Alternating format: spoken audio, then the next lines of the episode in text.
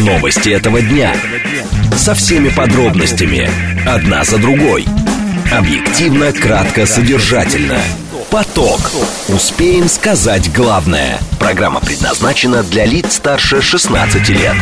14.06, столица, радиостанция «Говорит Москва», 94.8, микрофон Евгения Волгина. Всем доброго дня, мы с вами в программе «Поток», много тем для вас подготовили. Координаты эфира смски плюс семь девять два пять восемь восемь восемь восемь девять четыре восемь. Телеграмм для ваших сообщений «Говорит МСК-бот». Смотреть можно в YouTube-канале «Говорит Москва». Стрим там уже начался. Сейчас давайте с движения в городе. В движении. А, показывает 3 балла нам Яндекс. И движение в городе хорошее, за исключением внутренней и внешней стороны МКАДа в районе М4 Дон. Будьте внимательны. От Каширского шоссе пробка тянется до съезда в Капотню перед северо-восточной хордой от Носовихинского шоссе по внутренней стороне пробка. И на западе тоже затруднение между Минкой и Новой и Волоколамкой. Третье транспортное кольцо. Здесь пробка в районе Сити основная, в районе метро Тульская внешняя сторона, в районе проспекта Андропова тоже внешняя сторона, Садовая Садовое кольцо в целом едет хорошо, только есть небольшое затруднение в районе Таганского узла. Слушать. Думать. Знать. Говорит Москва. 94 и 8 FM. Эм. Поток. Новости этого Итак, дня. наши с вами планы. Беларусь может сократить или вообще перестать поставлять топливо на российский рынок. Коммерсант об этом пишет со ссылкой на источники. Медведев сравнил войну в Южной Осетии с боями на Украине. Сегодня годовщина э, пятидневной войны. Так, Мединский и Кравцов представили новый учебник истории для старшеклассников. Преподавать по нему в школах начнут уже в сентябре. И в конце мы с вами обсудим, что госсекретарь США считает, что отправка России зерна в страны Африки не остановит рост цен. Константин Ордов, доктор экономических наук, наш умный парень. Все про деньги сегодня. Поток. Успеем сказать главное – Итак, Белоруссия может сократить или перестать поставлять топливо на российский рынок, пишет коммерсант со ссылкой на источники. Это может произойти после сокращения выплат по демпферу в два раза с осени. По версии источников, белорусский НПЗ перенаправит поставляемое в Россию топливо на экспорт в дальние зарубежье через российские порты северо-запада. Прекращение поставок топлива из Белоруссии может создать дополнительную напряженность на топливном рынке, особенно в сегменте дизеля. Нефтеперерабатывающие заводы Беларуси поставляют топливо на петербургскую товар товарно-сырьевую биржу международную с конца прошлого года через гострейдера из России Промсырье Импорт. Российский трейдер после получения сырья продает эти объемы через биржу а, по внутрироссийским ценам. И для компенсации разрыва между закупочной и внутренней ценой Промсырье Импорт а, получает демпферные выплаты из бюджета. Теперь они сокращаются, и вот Беларусь говорит, что видимо, возможно, нерентабельно просто будет э, это топливо на российский рынок отправлять. Александр Лобусев с нами, проректор Российского госуниверситета э, нефти и газа имени Губкина. Александр Вячеславович, вас приветствую, здравствуйте. Да, здравствуйте. Скажите, пожалуйста, насколько велика зависимость российского рынка от МПЗ в Беларуси? Ну, говорить о каких-то крупном влиянии не приходится, но влияние, безусловно, есть. Э, вот уже одни эти случаи повысили рыночные ставки на дизельку, на нашу, ну, на, по крайней мере, на Санкт-Петербургской бирже. Поэтому влияние есть. Другое дело, что это в районе 4, там, ну, в лучшем случае 10%, не более того, на европейской части России. Но с учетом того, что рынок и так э, довольно серьезно трясет, топливные, то история с белорусскими НПЗ тоже оптимизму не добавляет. Возникает вопрос. Мы сейчас наблюдаем, э, ну, не то что какой-то шантаж, но некое давление и предложение торга или что-то еще? Вы знаете, по отношению, в наших отношениях к Беларуси можно сказать так, что мы и не э, находимся в прямых рыночных отношениях с Э, нашими белорусскими коллегами, и не в плановых отношениях. То есть мы все время в каком-то промежуточном состоянии находимся. Поэтому вот эти вот такие несбалансированные какие-то решения, или еще не решения, но слухи, они не добавляют оптимизма никому, ни нам, ни белорусской стороне. Угу. Какие есть выходы вот из, из этой ситуации? Ну, видимые совершенно. Либо мы переходим, условно говоря, на плановые отношения, и тогда там составляем договор с белорусами и говорим, мы вас закупаем, ну, в течение трех, там, это может быть договор, там, допустим, пока идет спецоперация э, действующий угу. этот договор. Мы с вами договариваемся, раз в три месяца мы будем менять цены в зависимости от колебаний рынка, но три месяца они стабильны. Всем все понятно. Устраивает нас, устраивает Беларусь. Либо второй вариант, без всяких посредников в виде там промсырье, импорт вот нашей э, организации, как, которая закупает по внутренним ценам белорусские нефтепродукты и потом продает их на наших товарных минеральных э, сырьевых биржах, э, ну, это тоже не лучше. А, да, а потом государство демпирует, демпфирует, то есть дает э, вот это вот маржу, э, как бы оплачивается за счет государства пром сырье импорту нашему, которые потом расспрашиваются с э, белорусами, ну, с Белнефтехимом. Угу. То есть это какие-то сложные, тоже несбалансированные ситуации. Зачем тогда этот посредник? Выпустить, мы можем тогда просто выпустить Белнефтехим, да, ну, на время, по крайней мере, вот, спецоперации, выпустить на наш внутренний рынок и сказать, ребята, торгуйте на наших условиях, на условиях российского рынка. Ведь они же тоже, э, вот этот вот появился, откуда появился демпфер, вот это все, от того, что белорусы прекратили э, снабжать Украину нефтью нефтепродуктами. И за это мы должны им помогать по-любому. Так, но здесь просто интересно, Александр Вячеславович, почему были придуманы такие сложные схемы, и самое главное, а, ну, история с демпфером. Но, а, да, и да, пожалуйста. Вот мне тоже это непонятно, понимаете? И мало того, теперь этот демпфер мы хотим в два раза сократить, естественно, это белорусам невыгодно. Зачем сейчас в это сложное время усугублять отношения э, экономические какие-то, ставить э, припятеи перед людьми, которые, перед страной, которая, ну, практически наша страна? То есть вот это мне, ну, честно скажем, мне непонятно. Но, с другой стороны, сделано? если бы для Беларуси этот демпфер оставили, например, в прежнем объеме, а для да. своих же экспортеров сократили, как это сейчас происходит, то тогда у экспортеров самих возникли бы вопрос, и, наверное, это тут же бы отразилось на ценах. То есть получается, что здесь какой-то золотой середины нет. И вопрос, хорошо, с белорусами, допустим, могут не договориться.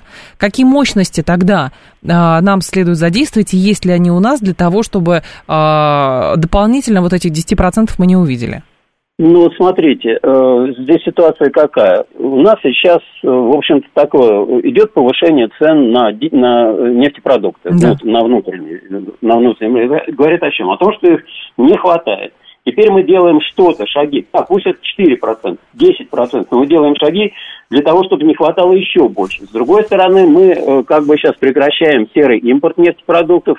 Э, ну, то есть это вот та схема, когда у нас крупные НПЗ выпускают те самые нефтепродукты большим, трейдеры внутренние покупают по внутренним ценам, платят все налоги, а потом это э, экспортируют. То есть не на внутренний рынок, а платят еще плюс таможенную пошлину, но им, получается, это выгоднее. Понимаете, мы хотим прикрыть эту лавочку. Ну, uh-huh. прикройте ее, а потом уже с белорусами пытайтесь что-то сделать. Ну, вот эти вот какие-то, ну, вы знаете, на мой взгляд, это какие-то, ну, такие, как бы медвежьи шарахания, они не сбалансированы абсолютно. Не про... На мой взгляд, не продуманы. Не ну, продуманы. А, но здесь э, просто интересен а, другой момент, что в январе тот же коммерсант писал, что Белоруссия хотела получать от России около 650 миллионов долларов обратно повышенного акциза на нефть. То есть может ли здесь быть такое, что Белоруссия а, не через демпфер, а через что-то другое будет, ну, по сути, компенсирована некая недостача из-за сокращения вот этого демпфирующего механизма? Да, но если мы, допустим, как вариант, э, выпускаем напрямую белорусов на наши биржи, то уже, ну, акциз они соответствующим образом будут уплачивать. Если мы их не упускаем, то здесь есть о чем говорить. То есть с акцизом играть можно, конечно, но здесь как бы не доиграться, потому что белорусам, белорусам нужно жить, тоже нужно жить. Они uh-huh. нам помогают, мы должны тоже им ну, какие-то преференции, на мой взгляд, э, предлагать. Предлагать.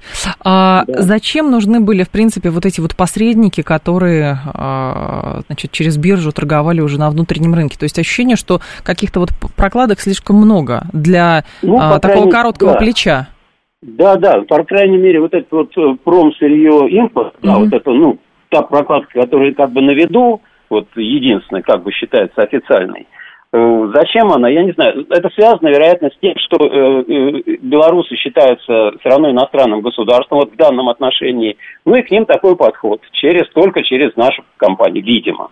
Вот. Но хотя я еще раз говорю, в это время, во время проведения спецоперации, мы понимаем, что мы сейчас выступаем единой страной практически с белорусами, uh-huh. поэтому здесь должны быть преференции. На мой взгляд, они ну, просто обязаны быть.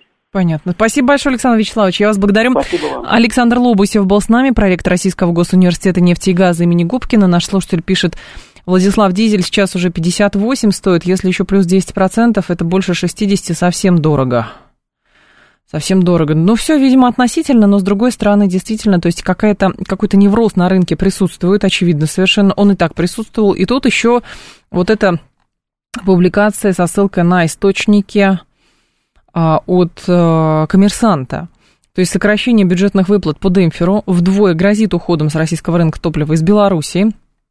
С конца прошлого года такие поставки на питерскую биржу идут через трейдера. Вот этот промсырье импорта, который получает выплаты по демпферу.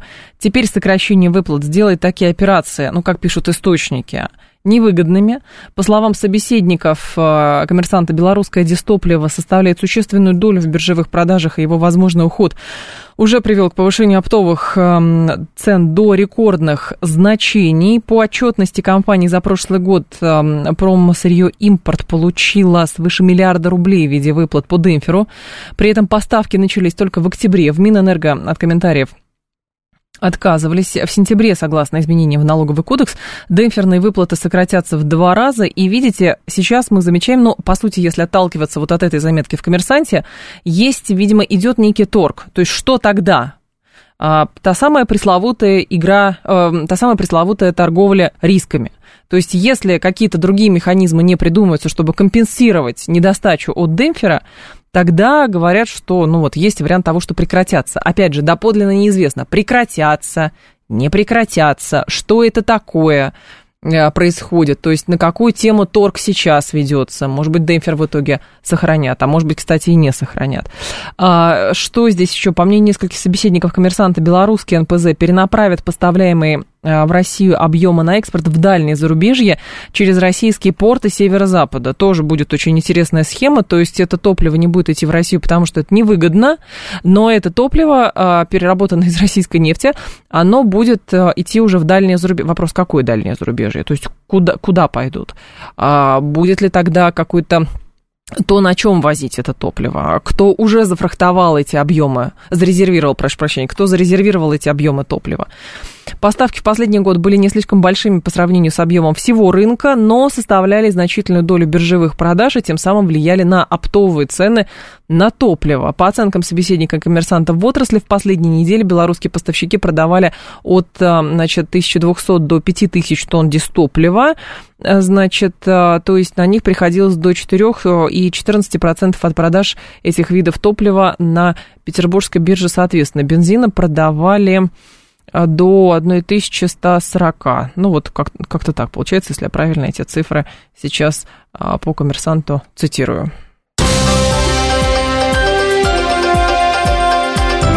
Внимание! Говорит Москва. 94 и 8 FM. Поток. Успеем сказать главное. Сегодня годовщина пятидневной войны. А, Медведев, э, Дмитрий Анатольевич Медведев написал по этому поводу большой пост. Сравнил он войну в Южной Осетии с боями на Украине. У России достаточно сил для решения задач на Украине, как с Грузией в 2008 а, Медведев заявил, что Россия добьется мира на своих, а, на своих условиях, как в случае с Грузией в восьмом году. Тогда Москва провела операцию по принуждению Грузии к миру, признала независимость Южной Осетии и Абхазии, дав жесткий отпор агрессору, когда Тбилиси получал поддержку от западных стран – Аналогичная ситуация происходит сейчас и в случае с Украиной, заявил э, зампред Совбеза. США их вассалам тогда явно не хватило опыта. Сегодня они снова ведут чужими руками преступную войну, пытаясь стереть Россию с лица земли.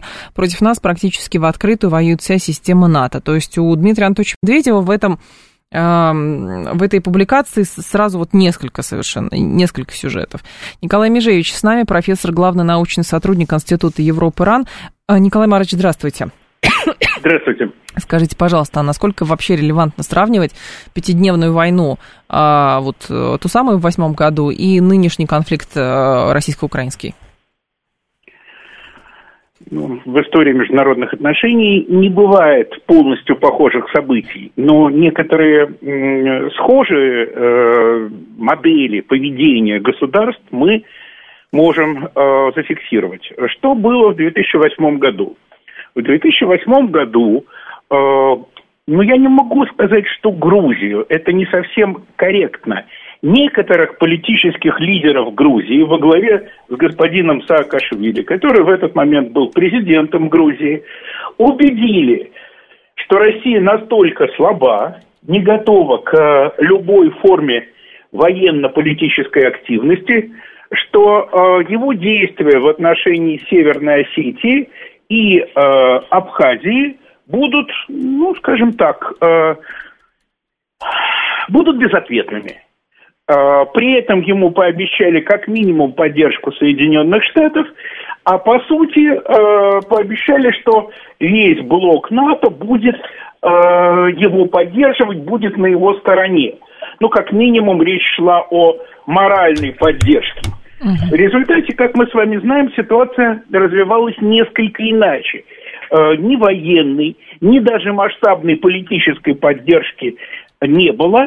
Тем более, что сам факт э, организации нападения был э, подтвержден, в том числе независимыми гражданскими наблюдателями. Но не сразу, но был, потому что помните эти кадры, когда утверждалось, что из градов, э, значит, это Россия обстреливает Осетию, Конечно, Хинвал. ну, естественно, да. были, были сделаны заготовки э, именно этого характера. Но потом, хотя, подчеркиваю, окончательная эта позиция сформировалась чуть ли не через полтора года, все-таки был достигнут консенсус, что э, это не российская провокация, а провокация, но грузинская. Да? Угу. И надо сказать, что когда вот эта ситуация начала развиваться, определенные протесты уже сразу в Грузии были. Да? То есть э, желающих втягиваться в конфликт с Россией оказалось существенно меньше, чем предполагал Саакашвили. Но это не главное. Да. Вот, отвечая на ваш вопрос, надо сказать, что э, и грузинский, и украинский конфликт имеют одну общую черту. Масштаб разный, тут спорить не о чем. А одна общая черта. Подстрекателем, подстрекателем конфликта являются Соединенные Штаты Америки и НАТО. Причем именно в таком порядке не НАТО, в том числе США, а США угу. и уже затем НАТО. Так. То есть инициатива американская. Но масштаб, конечно, иной. И понятно, что наши американские, ну, скажем аккуратно, оппоненты, угу. да, учли уроки э, грузинской войны и подготовились э, к провокации, связанной с Украиной, ну, на порядок лучше. А мы учли? Силы Опыт. А Опыт. на самом деле и мы учли. И мы учли. Но дальше, то, ну, собственно, не будем пересказывать угу, то, что угу. было за э, прошедший период. Э, и мы сделали выводы, и наши враги сделали выводы. И в этом смысле вот именно сценарно конфликт оказался другой. Э, он перешел сейчас, мы с вами знаем, в позиционную фазу. Э, фронт, ну, фактически, да, можно называть специальной военной операцией, можно как-то иначе, но, по сути, фронт э, застыл, да, это кому-то может нравиться, кому-то не нравится, но фронт застыл. И, соответственно, э, ну, никак это не напоминает войну 888, угу. где стремительные колонны двигались в одну, а потом бежали в другую сторону. Это я о грузинских войсках, да? Но э, все равно общие э, черты есть. Именно не с точки зрения характера военных действий, а с точки зрения организаторов провокации. Организатор провокации. Но, Николай Марач, вот Володин тоже говорит, Зеленский повторит судьбу Саакашвили. Вот, то есть э, понятно, что у Саакашвили судьба совсем незавидная, у Зеленского может быть еще хуже, но вопрос, опять же, вот этих вот сравнений, то есть с учетом того, что по сложности, как выясняется сейчас, конфликт, разворачивающийся на Украине, ну, видимо, для Российской Федерации гораздо сложнее, чем история с Осетией и с, непосредственно с Крымом, но по факту, опять же, вот это стремление постоянно сравнивать, что вот было так, мы отразили, потом было так, мы отразили. Помните, сколько лет и даже сейчас говорят, ну, не додавили, надо было в Тбилиси идти. Тогда, может быть, вообще сценарно все иначе бы сложилось. Вот не хотелось бы возвращаться э, к политическому анализу. Военный uh-huh. анализ уж точно не мое дело, да, для этого есть люди в погонах. Конечно, мы поэтому вам позвонили. Возвращаясь к политическому анализу, да. вот вы меня так просите, да, знаете, неизвестно. Войти э, в Тбилиси э, можно было. Угу. Это есть факт. А дальше что там делать? То есть эти же проблемы, они стояли и тогда, в восьмом году. Ну, вошли. Ну, армию разгромили уже, это понятно. Дальше что? Ну, как обычно, когда другая страна входит в столицу, значит, оппоненты, то, соответственно, там э, начинается уже, ну, как бы диктовка на наших условиях, там это, это, это. Потому что здесь, получается, ну да, Схинвал спасли, а Сухум спасли, признали независимость. Сейчас э, грузинские власти так аккуратно говорят, но мы привержены, там, территориальной целостности, но при этом, то есть, жесткого какого-то вот этого, жесткой накачки там не присутствует. То есть, видимо, нынешнее грузинское руководство понимает, ну, а, что в стиле Украины действует себе дороже. И оно это понимает достаточно давно, поэтому Саакашвили то скрывался на Украине, то угу. сидит в тюрьме. А если бы мы шли, так сказать, дойти-то там оставалось 70 километров, по-моему, да?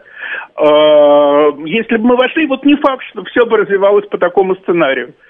Лучше э, торговать и м, сотрудничать хотя бы там, где это можно, да? Угу. Вот у нас в Грузии сейчас худо, бедно, но получается. Подчеркиваю, худо-бедно, но получается. А если бы мы реализовали концепцию, ну, я бы сказал так, тяготеющую Второй мировой, вот фактически э, занятие, полное занятие территории противника могло пойти иначе. Угу. Так что сравнивать можно, сравнивать нужно. Вообще подобные вещи, э, конечно, сравнению подлежат, а вот э, повторять схему э, полностью в новых условиях совсем не обязательно. Совсем не обязательно. А, Николай Маратович, эти, этот регион, Грузия, Абхазия, Южная Осетия, в данном случае он потух надолго, с вашей точки зрения? Или все-таки есть риск, что будут э, другие внешние силы э, в лице российских оппонентов пытаться опять поджечь это место? Э, Все будет зависеть от хода специальной военной операции. Угу. Сильная Россия, доказавшая свой, э, свои э, возможности на украинском направлении, естественно, будет вызывать уважение из-за Кавказа. Понятно. Спасибо большое, Николай Маратович. Да, я вас благодарю. А, Николай Межевич был с нами, профессор, главный научный сотрудник Института Европы РАН, 7373948, телефон прямого эфира. А я смотрю, вы хотите поговорить, да, на эту тему много. Ну, давайте, я пару звонков готов буду принять. 7373948 по коду 8495. То есть Николай Межевич говорит, что политически сравнивать, в принципе, можно и все допустимо. Вот, но другое дело, там по сложности, понятно, украинский конфликт гораздо сложнее, по масштабу он гораздо сложнее, но по факту а, есть э, что сравнивать, есть много чего общего, общего в плане подстрекательства. Но если, видимо, с Грузией шло просто вот, э, вот как бы опосредованное подстрекательство, там мы вам моральную поддержку, политическую и так далее, вот, и та страна думала, что не ответит, но когда были разгромлены, раз, разбиты казармы с российскими миротворцами, Тогда, соответственно, а, все пошло не по тому сценарию, по которому рассчитывали оппоненты Российской Федерации. Вот. То здесь, конечно, та страна, которая занимается подстрекательством, она подготовилась гораздо серьезнее. То есть здесь накачка оружием, и а, накачка информационная была, и политическая. В общем, много-много-много всего а, было. Так, много снайперов из стран Прибалтики и с Украины были на стороне Грузии. Это предтеча Майдана. Почему предтеча Майдана? Не понимаю. Майдан сам по себе, а вот эти снайперы тоже сами по себе. Ну, может быть, они потом на, Майдане были снайперами, возможно. Так, в 2015 году надо было не подписывать Минские соглашения, а добивать ВСУ, говорит Владислав. Но это ровно про, понимаете, про м- сослагательное наклонение. А весной э, до Киева, говорят, оставалось гораздо меньше, чем в восьмом году до Тбилиси понимаете, гораздо меньше. Но вот что-то пошло так, что сказали, а, окей, хорошо, не, не будем. Может быть, все совсем по-другому пошло бы, если бы танки вошли в, ну, в данном случае уже говорим про Украину, в Киев, и там бы они были, говорят, все, хорошо, глушим мотор, но давайте договариваться на наших условиях. Все, возможно, пошло по-другому, но пошло так, как идет сейчас. 14.30 новости и продолжим. Новости этого дня. Со всеми подробностями. Одна за другой. Объективно, кратко, содержательно. Поток. Успеем сказать главное. 14.36, столица, радиостанция «Говорит Москва». Микрофон Евгения Волгина. Мы с вами продолжаем. Мединский и Кравцов представили новый учебник истории для старшеклассников.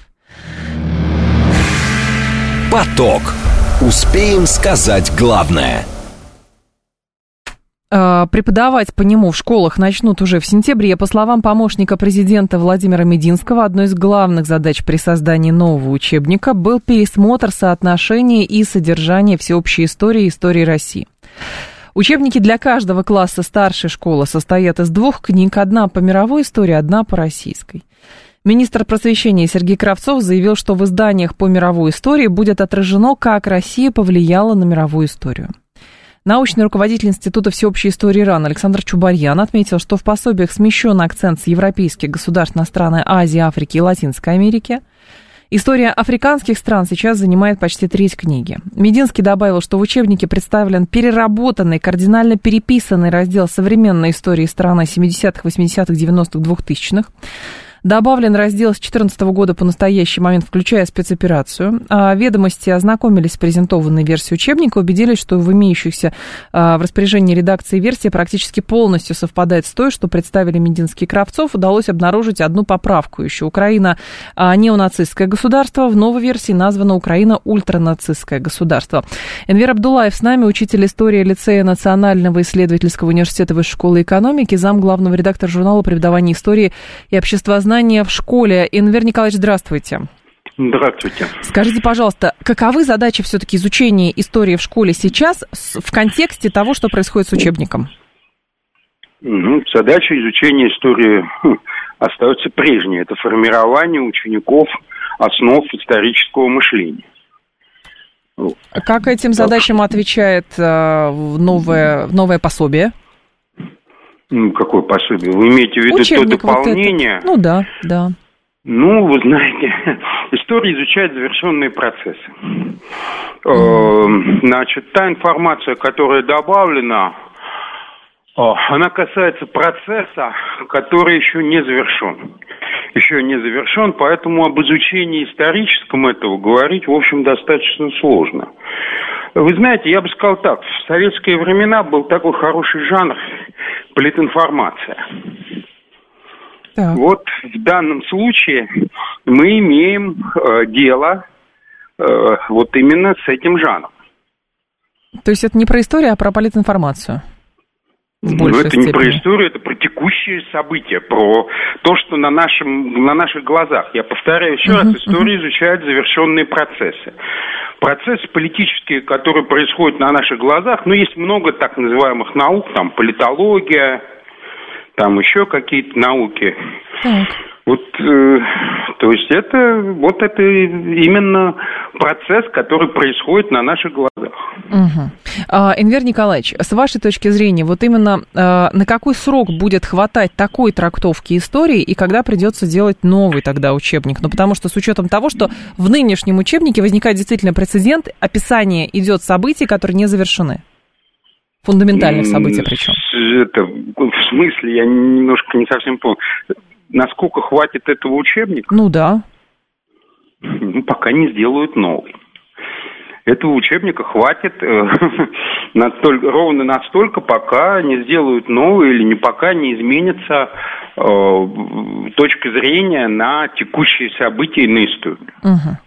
Когда говорят... Я не могу да. сказать, когда это произойдет. Я, я от вас и не требую никаких конкретных, да, конкретных да, дат. Ой. Я к тому веду, mm-hmm. что насколько, в принципе, учебник истории, ну, по факту, по факту, должен быть, ну, скажем так, универсальный и э, с долгим. То есть им можно э, пользоваться там на протяжении, ну, не знаю, десятилетий, может быть, а может быть и не десятилетий, например, там каждый раз он должен быть отредактирован, и в этой связи ничего принципиально нового не происходит. Я ровно об этом. Ну, вы понимаете, вы, кажется, задаете очень хорошие вопросы. Я вам несколько в аллегорическом таком ключе отвечу. Помните про Мэри Поппинс? Помню. Вот, вот пока ветер не сменится. Ветер не сменится. Хорошо. Да, она, угу. она будет э, здесь. А как только ветер сменится, значит, понадобится ею лететь.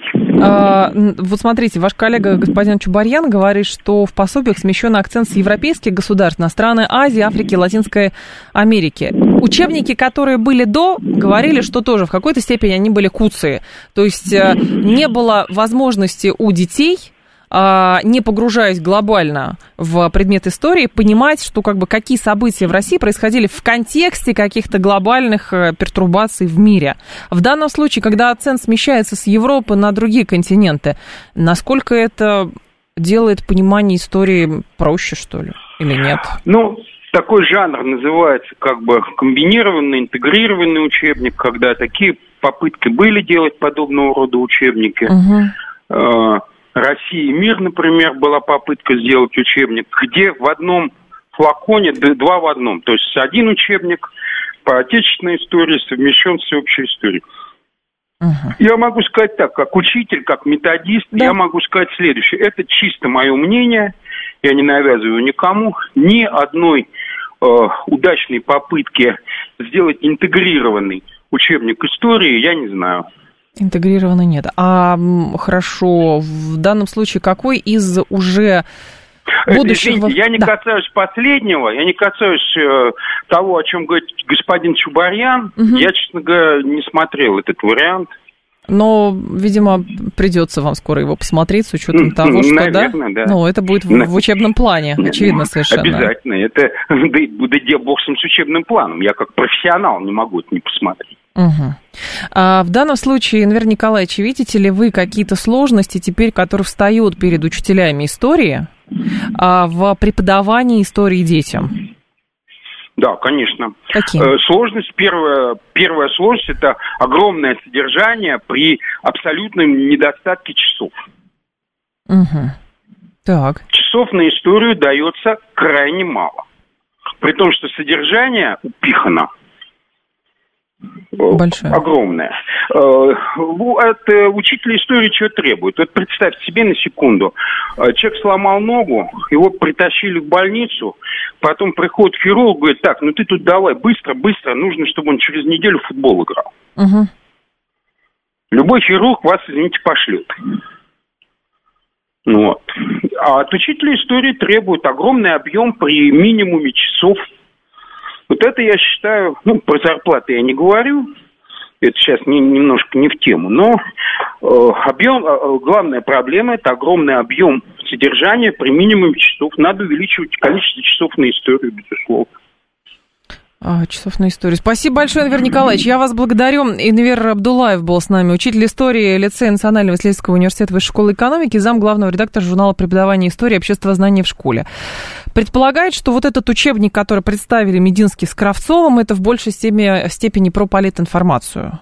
А, вот. А, здесь не стоит сразу же с, руб... с плеча рубить и говорить, что ужас и кошмар и так далее. То есть надо для начала прочитать этот учебник. Ну, просто чисто из э, интереса. Вот. Но другое дело, что действительно те события, которые не завершены, и они не просто упоминаются, они подробным образом там значит, и обработаны, и представлены, и, как говорят уже, эти события, упомянутые в этом учебнике, за собой повлекли некие изменения там, в трактовке тех или иных событий, которые были сильно до то, соответственно, возникает вопрос, а как дальше? Как это должно происходить? То есть, понятно, есть э, высказывание уже, что этот учебник истории, да, сейчас такие политические реалии, нужен какой-то учебник истории, потому что там развалился Советский Союз, тут же другие учебники истории, естественно, появились. Причем учебники истории, где как э, говорят многие заслуженные историки, было очень много всего сомнительного. И тоже и клеймили Союз, э, и царя, и все на свете. То есть постоянно учебник истории так сложил. Это не сейчас придумали Кравцов с Мединским, сели и сказали, давайте. Всегда было так, что какая-то смена политической парадигмы влекла за собой, что в учебниках истории, в трактовках тех или иных исторических событий сквозило отнош... современное отношение к этим событиям. Вот как-то так.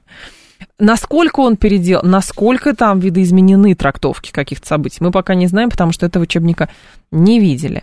Так, мне нравится Мединский, я его лекция по истории России все послушал, и он всю историю рассказывает очень патриотично и интересно. Обязательно почитаю сами эти учебники ради... Нет, конечно, ради интереса это надо почитать. Более того, если у вас дети в школе находятся, это понятно, что тоже нужно. То есть, опять же, э, глупо достаточно э, говорить, что фу-фу-фу, какой кошмар, не прочитав этого учебника.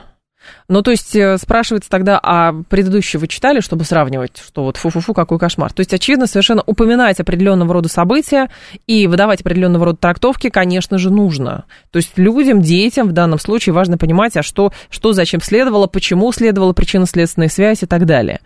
Вот. Насколько качественно это сделано, тоже большой вопрос. И многие уже комментаторы действительно говорили, что я не случайно задала вопрос, на какой срок будет хватать такой трактовки истории, и когда придется делать новый учебник, потому что события меняются очень быстро. Вот, и, соответственно, как будет э, разворачиваться описание специальной военной операции, когда она закончится, специальная военная операция. Ну, это объективно когда-то произойдет, поэтому когда-то будут определенного рода трактовки. Вот, как быть еще в описании как бы как э, вложить сложность текущего конфликта и сложность текущего положения как бы, взаимодействия России на международной арене а, с учетом того, что вроде бы там мы со Штатами противники, но вот не так, чтобы прям совсем враги как вложить, что вроде бы вот с Европой тоже противники практически враги, но там торговля продолжается. Как сделать еще что-то, там, опять же, ну, зерновая сделка, понятно, вряд ли, наверное, она. А, а может, кстати, ее тоже опишут в этом учебнике. То есть много-много-много всяких разных вопросов возникает. Может, там дополнения будут, может быть, какие-то редакции будут. То есть не знаю, был ли когда бы то ни было эталонный учебник истории? Вот хороший вопрос, мне кажется. Был ли когда бы то ни было эталонный учебник истории? И самое главное, чтобы что? Чтобы он э, рождал какой-то интерес к этой истории у детей. Рождал ли учебники когда-то, побуждали к этому заниматься историей или все-таки нет? А, про что, про что это все должно быть? Так, еще Теперь все, кто помнит содержание прошлых учебников, будут арестованы за экстрем. Да нет, конечно, Демьян, нет, конечно. Никто не думаю, что все настолько а, линейно. Это как-то вы за уши притягиваете непонятно что. То есть к учебникам истории, например, 90-х годов тоже были вопросы. Не случайно всякие поругаемые сейчас фонды активно занимались публикацией учебников истории, потому что там 25-м кадром, 26-м, 27-м сквозило отношение, что вы жили в плохой стране, теперь вы строите там Россию будущего и так далее. Но даже в конце 90-х годов, в начале 2000-х годов, событиям 90-х годов, э, ну, наверное, там ну, параграфа 3 от силы посвящалось а, строчек потому, времени и места, а, потому что слишком мало времени прошло, чтобы трактовать, а что на самом деле произошло. Но вот в данном случае интересно, конечно, почитать, что Мединский добавляет, что в учебнике представлен переработанный, кардинально переписанный раздел современной истории страны 70-х, 80-х, 90-х и 2000-х годов. То есть вот здесь мне, правда, интересно, что имеется в виду кардинально переписанный. То есть, действительно, спустя 50 лет, начиная с 70-го года, а, уже по прошествии этого времени стало понятно, почему там происходили те или иные события, то есть причинно-следственная связь. Тогда это совершенно логично, потому что а, чтобы делать вывод из каких-то исторических событий, нужно, чтобы это историческое событие оказалось сильно-сильно далеко в истории. И тогда можно незамутненным взглядом это посмотреть. Может быть, товарищ Мединский имеет что-то другое, не знаю. Но почитать это, конечно, надо. Посмотреть, о чем будут детям в школе вещать.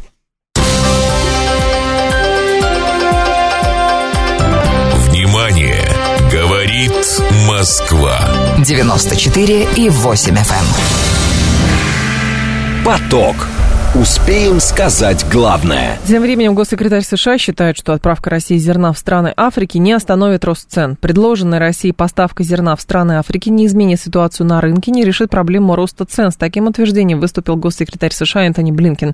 Россия, по-видимому, высказала идею о поставке 50 тысяч тонн в 5 или 6 стран. То, что предлагает Россия, это капли в море. Это не решает проблему, это не остановит рост цен, это не изменит того факта, что миллионы тонн зерна были изъяты с рынка недоступны нуждающимся, в особенности в развивающихся странах, сказал Блинкин а, в интервью французской а, радиостанции. По его словам, в рамках Черноморской зерновой инициативы в развивающие страны было экспортировано 20 миллионов тонн зерна. То есть э, здесь у Блинкина идет такая классическая манипуляция. Когда Российская Федерация говорит, что самостоятельно поставит зерно, это все капли в море, ничего. Но вот Черноморская инициатива, это, конечно, другое дело совсем. Тут все сразу от голода спасутся. Леонид Холод с нами, специалист в области продовольственной политики, доктор экономических наук. Леонид Иванович, здравствуйте. Добрый день, здравствуйте. Скажите, пожалуйста, какова все-таки доля российского продовольствия на мировом рынке и насколько участие России в этих цепочках влияет на спасение страждущих от голода? Ну, смотрите, мировой рынок пшеницы, а Российская Федерация является поставщиком пшеницы мягкой, э, где-то составляет порядка 200 миллионов долларов в год. А Российская Федерация вот в текущем году, вот, который закончился только-только, ну, то есть прошлый сезон, включая сегодняшний год, поставила 48 миллионов тонн. Вот считайте. Угу. Пятая часть. Пятая часть. Но в данном случае, когда э, госсекретарь США говорит, что вот мы, с, Россия согласилась 20 тысяч отправить, но это на рынке не сказывается. До этого Жозеп Барель говорил, что Россия тем самым ставит эти страны в зависимости от себя. Как будто бы дорогое зерно, которое предлагается реализовывать без участия России, это не ставит другие страны в зависимость. Ну, подмен понятий происходит. Ну, смотрите, мы не, немножко говорим о разных вещах. Да. Дело все в том, что есть поставки в Африку, вот прямые, гуманитарные, которые для бедных стран и так далее. Это одно. Если кто-то заплатил за них, зерно поставляется напрямую, ну и помогать можно людям. Значит, а есть общий балансовый э, принцип, который регулирует рынок. Угу. И, соответственно, если российское зерно не поступает на мировой рынок, поставляет его в Африку, не поставляя в Африку, ну, в том числе по причине санкций, например, да, э, цены все равно растут для всех стран даже тех, которые получают гуманитарную помощь, но еще и Конечно. пользуются рыночными каналами. Если украинское зерно не поступает на рынок, а у них доля по пшенице не очень большая, там порядка, э, по-моему, около 10%, но у них очень большая доля по кукурузе. А угу. кукуруза это зерно кормовое, Африка им не пользуется, но пользуются другие страны, но так иначе кукуруза участвует в общем ценообразовании. Вот, если оно не поступает на рынок, то поставляя в Африку, не поставляя, общий фон ценовой поднимается. Вот поэтому тут и правда, и неправда. Скажем так, и спекуляция, и не спекуляция. Угу. Но в данном случае, Леонид Иванович, а, все-таки именно с точки зрения продовольственной безопасности всего мира, здесь действительно участие России в зерновой инициативе становится краеугольным камнем или нет? А, ну, смотрите, даже вот если все нормально в мире, и да. с погодой хорошо, и никто никаких преград нигде не ставит, и никаких санкций нет, угу. зерна в мире объективно не хватает. То есть продовольствия в мире не хватает. Именно поэтому по расчетам ФАО порядка там миллиарда человек в мире испытывают проблемы с продовольствием. То есть не голодают, но не могут купить все, что хотят. Порядка 100 миллионов, 100 миллионов человек испытывают проблемы уже впрямую, то есть голодают. Uh-huh. Это означает, что зерна не хватает. Поэтому баланс напряженный и какая-то любая нехватка, она сказывается отрицательно, то есть и так э, еды не хватает. А как э, текущее положение на внешнем рынке влияет на внутренние наши цены на продовольствие? А, если у нас э, не очень грамотно использует демпфер, а ведь он был демпфер, напомню, mm-hmm. почти год тому назад, то, в принципе, разгон внешних цен ведет к повышению цен внутренних, ну, потому что просто большее количество появляется желающих поставить на внешний рынок, там цена более выгодная. Если демпфер включен и работает хорошо, то, в принципе, внутренний рынок э, ну, может себя чувствовать защищенным. Дело все в том, что у нас для удовлетворения полностью всех внутренних потребностей нужно Э, не так много, там порядка 79-78 миллионов тонн. Они в прошлом году полностью были закрыты, и объем экспорта был колоссальный. То есть вот сколько позволили порты пропустить, столько угу. пропустили. Вот. Но пока демпфер работает. Э, прошу прощения. На днях была информация, что первый экспортный эффект выхода России зерновой сделки, он не заставил себя ждать. Египет тогда закупил 300 тысяч тонн российской пшеницы по цене 250 долларов за тонну. И говорят, что все-таки без а, вот этих сделок, а, но с, с ограничениями и прочим, все равно а, рынок может порешать и стабилизировать вот эту историю с ценами. Потому что Европейский Союз почему-то именно увязывает участие России в зерновой инициативе с ростом цен на продовольствие. И это, кажется, ну, несколько манипулятивная версия. Ну, тут рынок как реагировал? Смотрите, как только Россия вышла или приостановила свое участие в зерновой инициативе, цены да. на рынке поползли вверх. На Чикагской бирже она универсальна, и ее влияние распространяется почти на весь мир. Значит, сейчас плюс к цене составлял, вот я последний раз видел в прессе, ну, порядка 30%. То есть это так или иначе на рынке отражается. Но мне так кажется, что более критическим э, выглядит, э, выглядят проблемы, которые встают перед российским зерном, потому что доля наша в продовольственном зерне на мировом рынке значительно более высокая, чем украинского. Вот тут, да. если бы были убраны все логистические и платежные ограничения, то вот это вот э, на рынок повлияло бы очень хорошо. То есть цены бы пошли вниз, потому что просто, ну, зерно было бы изначально российское дешевле, и, соответственно, оно было бы конкурентоспособнее, его больше можно было бы поставить, потому что ресурсы у России есть, они будут и в этом году. Э, специалисты оценивают объем потенциального экспорта, если не будет каких-то там созданных преград, угу, угу. порядка 50 миллионов тонн. Понятно. Спасибо большое, Леонид Иванович. Я вас благодарю. Леонид Спасибо. Холод был с нами специалист в области продовольственной политики, доктор экономических наук. Ровно об этом и речь что в словах э, госсекретаря США, в словах э, главы европейской дипломатии Жозепа Барреля очень много вопросов к, к их тезисам, что неучастие России влечет за собой мор и голод в развивающихся странах, ну или вообще в бедных странах потому что по факту российского зерна сильно больше, чем украинского зерна. А, и, соответственно, если взять, снять вообще все преграды, то, соответственно, рынок будет стабилизирован, мировой рынок будет стабилизирован, зерновой имеется в виду, потому что у нас большие урожаи, мы можем направлять это зерно на экспорт. Но как выглядит постановка вопроса той страны? Да, Россия отгружает там, 20 тысяч, 50 тысяч тонн зерна в нуждающиеся страны Африки – но это не стабилизирует рынок. Конечно, это не стабилизирует рынок, потому что санкции, потому что давление, потому что искусственное препятствие для того, чтобы зерно попадало нуждающимся странам. Ровно та же самая схема была с Украиной, с э, зерновой инициативой.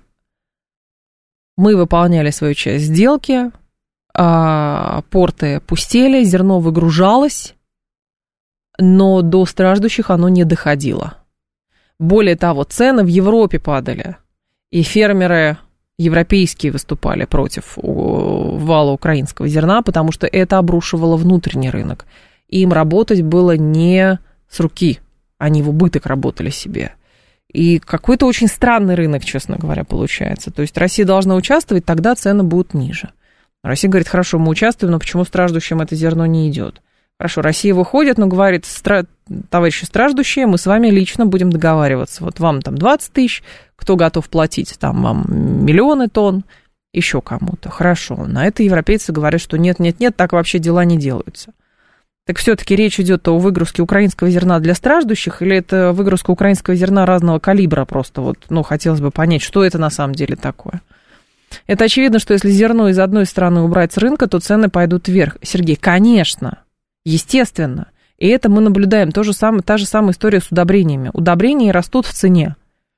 Потому что российские удобрения на внешний рынок не пускают. Сколько у нас при, в э, портах Прибалтики этого, этих удобрений скопилось? Очень много. Что говорят евреи? Ну, это другое мы не можем там. Почему не можем? Ну вот потому что. Ну там же люди голодают. Ну и что? Ну Россия должна в сделку вернуться. Ну так разблокируйте СВИС, давайте мы будем тоже торговать. Нет, вы тогда получите деньги, будете танки на эти деньги делать. Ну так Африка, Африка голодающие страны, там еще какие-то страны. Ну это другое, все равно мы просто будем говорить, что они голодают, во всем Россия виновата. Но по сути, я начала очень примитивную схему, но она так и выглядит. Новости мы продолжим.